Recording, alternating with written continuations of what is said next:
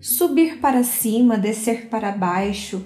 Ora, é óbvio, subir corresponde a uma ação ascendente, enquanto descer, descendente. Sair para fora, entrar para dentro, de volta para trás. Todas essas expressões, na verdade, apresentam-se de forma redundante.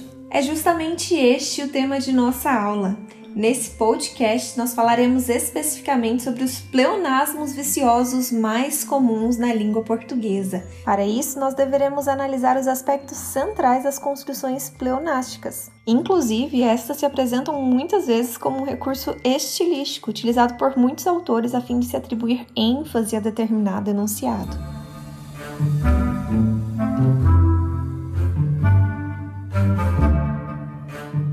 Pessoal, eu sou a professora Maria Beatriz de Língua Portuguesa aqui do Brasil Escola. Lembrando que nós produzimos conteúdos de todas as disciplinas e de atualidades para que você consiga estudar conosco. Além de podcasts nas plataformas Deezer, Spotify e Google Podcasts, entre outras, nós também estamos em todas as redes sociais, no Instagram, no Twitter, no Facebook e principalmente no YouTube, com inúmeras videoaulas interessantíssimas para vocês.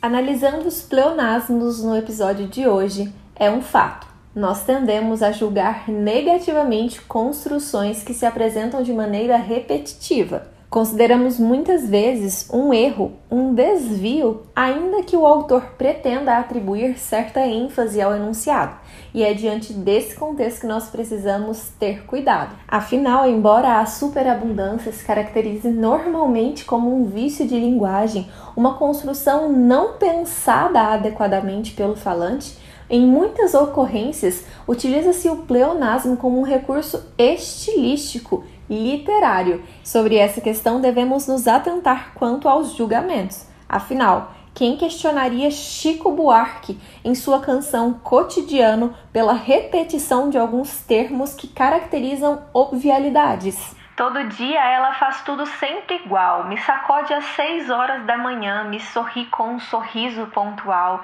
e me beija com a boca de hortelã.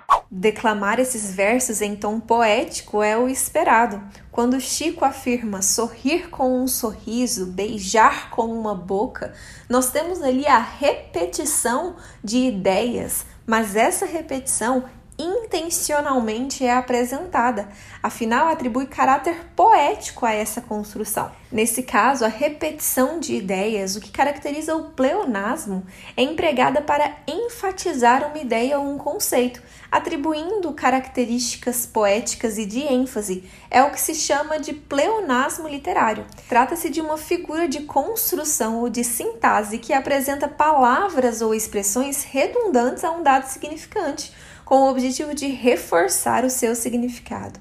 O pleonasmo, nesse caso, é uma forma de redundância linguística que visa transmitir maior expressividade e ressonância rítmica à frase. O que se infere, portanto, é que não necessariamente há construções viciosas pelo mero uso do pleonasmo, por definição, o que temos é a superabundância de palavras para anunciar uma ideia.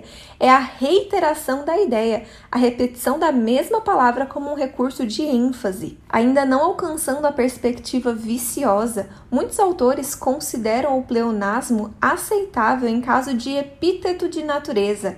Você já ouviu falar nessa expressão?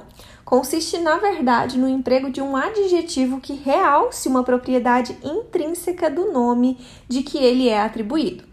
Assim, trata-se de uma forma de ênfase, mas com recursos estéticos. Por exemplo, céu azul, fria neve, mar salgado, prado verde, noite escura. Embora um olhar pueril possa afirmar que há certo vício de linguagem nesses tipos de construções, com um cuidado maior, notamos que há um atributo que realça características naturais de um ser ou de uma coisa. Repete-se assim a ideia já contida no termo que ele modifica, caracterizando um tipo de pleonasmos, mas não necessariamente vicioso. Fernando Pessoa, grande autor da literatura portuguesa, utiliza esse recurso recorrentemente. Veja só em mar português como se constrói frases com pleonasmos visando a estética, visando a ênfase produtiva a esse tipo de construção. Ó mar salgado, quanto do teu sal são lágrimas de Portugal. Por te cruzarmos, quantas mães choraram, quantos filhos em vão rezaram, quantas noivas ficaram por casar para que fosse nosso, ó mar. Valeu a pena? Tudo vale a pena se a alma não é pequena. Quem quer passar além do bojador tem que passar além da dor. Deus ao mar o perigo e o abismo deu, mas nele é que espelhou o céu. Observe o pleonasmo logo em sua primeira frase, no primeiro verso deste poema. Ó mar salgado. A princípio pensa-se em algo óbvio, afinal, todos os mares têm essa característica, todos os mares são salgados. É o que se chama de epíteto de natureza.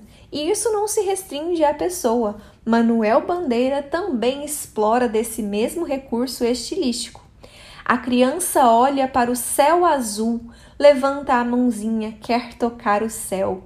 Céu azul há claramente algo próximo a uma redundância, mas utilizado como um recurso estilístico. É o que se chama de epíteto de natureza mais além e ainda sob a intenção de comprovar que nem sempre os pleonasmos se apresentam de maneira viciosa, nós temos ocorrências de construções frasais em que se utiliza objeto pleonástico.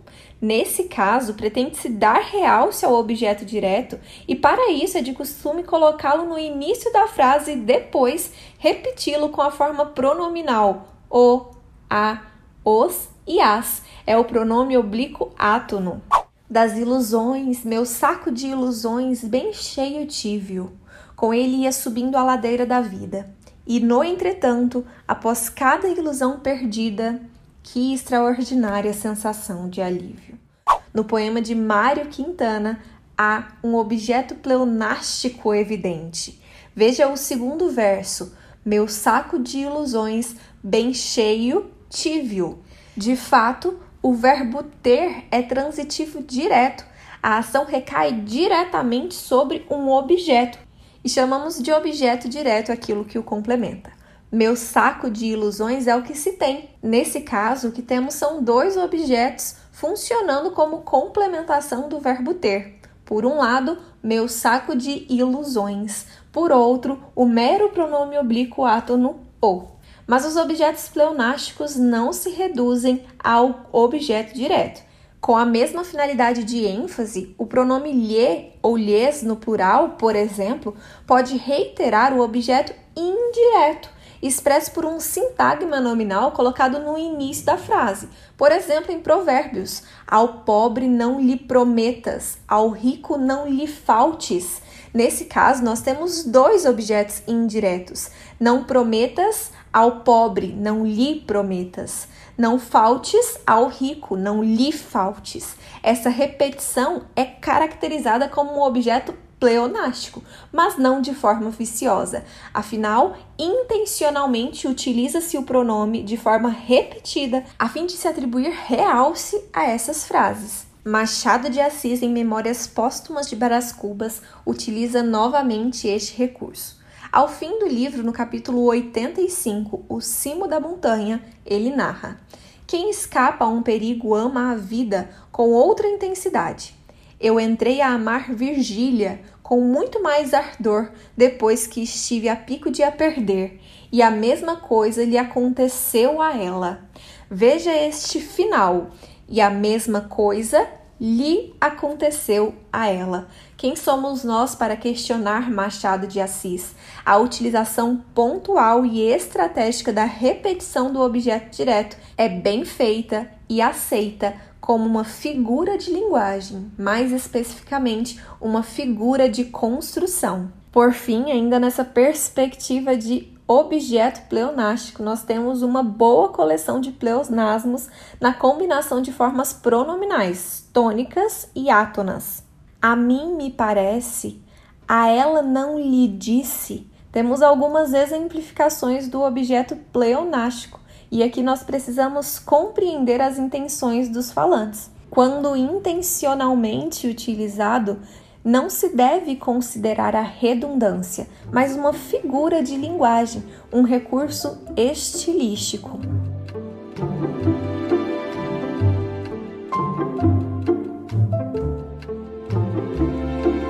Quando não, ou seja, quando isso ocorre por um descuido ou por falta de percepção de quem fala, o que temos na verdade é uma constituição problemática, viciosa. O pleonasmo só se justifica para dar mais relevo, para emprestar maior rigor a um pensamento ou a um sentimento. Quando nada tem a acrescentar, quando não se atribui força à expressão, nada resulta além da própria ignorância do sentido dos termos empregados ou de negligência, falta de cuidado. De forma geral, quando não se conhece o sentido das palavras, quando não se conhecem as normas da língua portuguesa, o que se tem é uma demasia condenável por muitos. E aqui se apresentam inúmeros pleonasmos viciosos, os quais geram inclusive o riso por muitos. Veja só alguns exemplos. Cego dos olhos é um pleonasmo, afinal, aquele que é cego tem comprometidos os próprios olhos. Hemorragia de sangue. Há uma redundância, afinal, a definição de hemorragia está associada ao escape de sangue, ao rompimento para dentro ou para fora do corpo. Ganhar grátis, acabamento final, certeza absoluta, surpresa inesperada. Todas essas expressões também constituem-se pleonasmos viciosos, redundâncias, apresentando ideias repetitivas, óbvias. E mais, duas metades, por exemplo, também é uma redundância. Afinal, a metade corresponde à divisão em duas partes de algo inteiro. Países do mundo, países que obviamente compõem o mundo, o globo, adiar para depois, quando claramente já se pretende apresentar uma ideia de prolongamento da ação para um tempo posterior. Adiar simplesmente já seria suficiente para se compreender este enunciado. Fato real, considerando fato uma ocorrência do mundo real, teria por si só o significado completo. Ambos os dois, elo de ligação e detalhes minuciosos, por fim, também constituem-se pleonasmos viciosos e, como desvios recorrentes na língua, devem ser evitados cuidadosamente empregados quando já se tem um sentido completo apresentado em determinado enunciado. Como sinônimo de pleonasmo, no estudo dos vícios de linguagem, encontramos o termo tautologia. Corresponde a essa repetição de uma mesma ideia por meio de palavras diferentes. É o que constitui a redundância. Geralmente acontece por descuido ou desconhecimento do significado das palavras empregadas.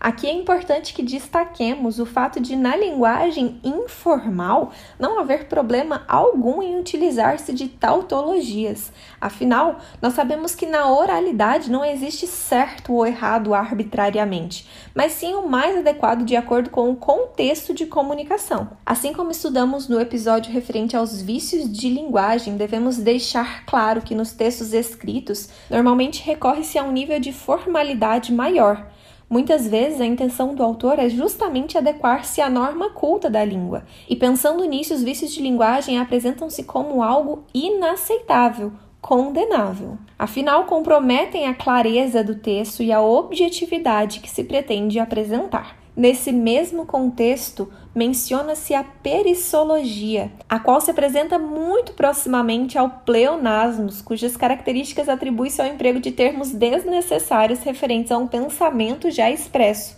fazendo com que o texto se torne demasiadamente prolixo. Incorporados ao cotidiano, é comum que nós utilizemos de enunciados próximos a antecipou para antes uh, o encontro tão esperado, criaram-se novas alternativas para a superação da crise ou retornamos de novo ao ponto de partida. Veja o vício de linguagem no início de cada uma destas frases. Antecipou para antes. O ato de antecipar já é acompanhado da ideia de algo anterior. Criar novas ideias também constitui uma repetição, afinal, o ato de criar já é inovador. E o mesmo acontece diante da expressão retornamos de novo. Afinal, a constituição de retornar já promove a ideia de algo acontecer novamente, de novo. Assim, todas essas construções frasais se apresentam de forma viciosa. É um acréscimo de informações desnecessárias, tendo em vista que a expressão anterior já retrata por si só os sentidos que tende-se a estabelecer. No nível culto da língua, essas superabundâncias são inadmissíveis. Mas, como falei no início desta aula, nós precisamos nos atentar à intenção dos falantes, ao contexto comunicativo. Afinal, nem todo pleonasmo é vicioso.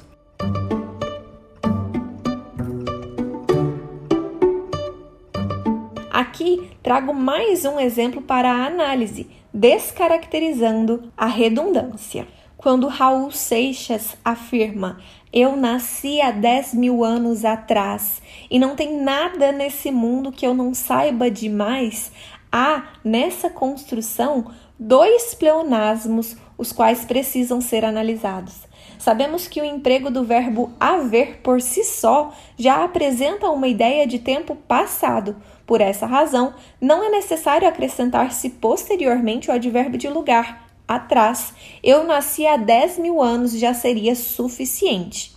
Com a intenção poética estética, Raul Seixas emprega, nesse caso, o pleonasmo. Para além disso, há uma dupla negação. Não tem nada nesse mundo. Eu não fiz nada, eu não pedi nada, nunca encontrei ninguém, não foi nada. Afinal, o que se dizer sobre a dupla negação? É um pleonasmo vicioso? Essa dupla negativa, na verdade, é uma característica sintática da língua. A utilização dela está correta e transmite um sentido negativo à frase. Podemos considerar essa adequação, uma vez que a língua nem sempre é lógica. A língua é, na verdade, um fenômeno humano de expressividade, e a negação reiterada deve ser considerada, na verdade, como um reforço. Aqui você deve estar se questionando. Mas na matemática, menos com menos equivale a um resultado positivo. Ouvinte, não se confunda. A lógica da língua não é a mesma lógica cartesiana e extremamente exata da matemática. Nós estamos falando, como mencionado há pouco, de fenômenos humanos, culturais e diversos.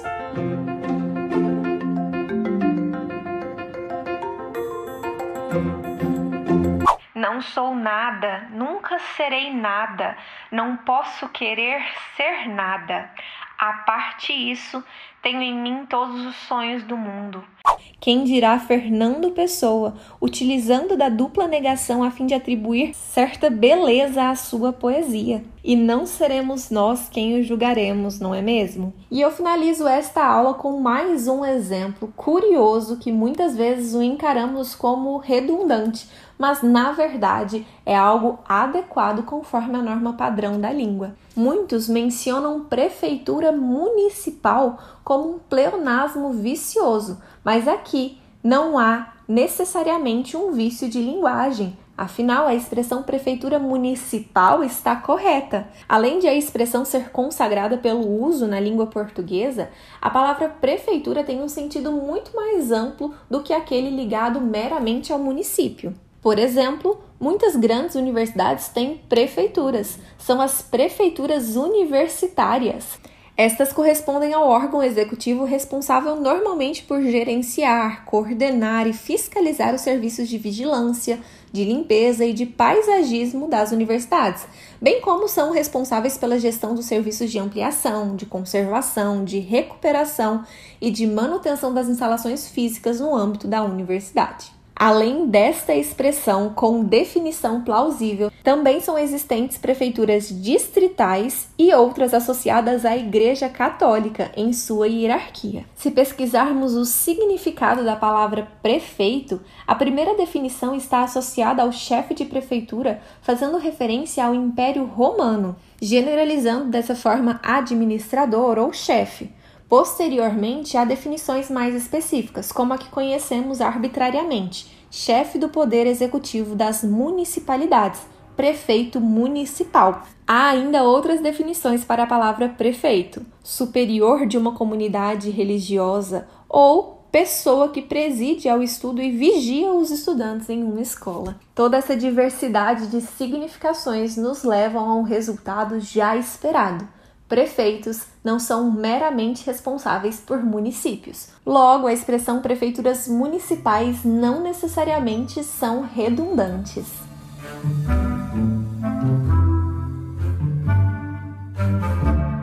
A língua nos pega de surpresa, é bem verdade. E pensando nisso, é muito importante conhecermos a norma padrão, a fim de nos adequarmos e de nos distanciarmos daquilo que é considerado verdadeiramente vicioso, algo redundante e não bem-vindo quando se pretende adequar-se à norma padrão.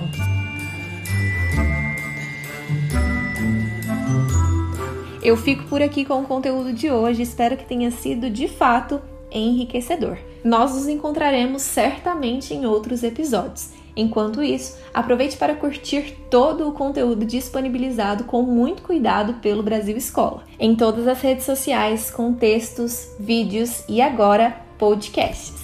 Não perca! Até a próxima!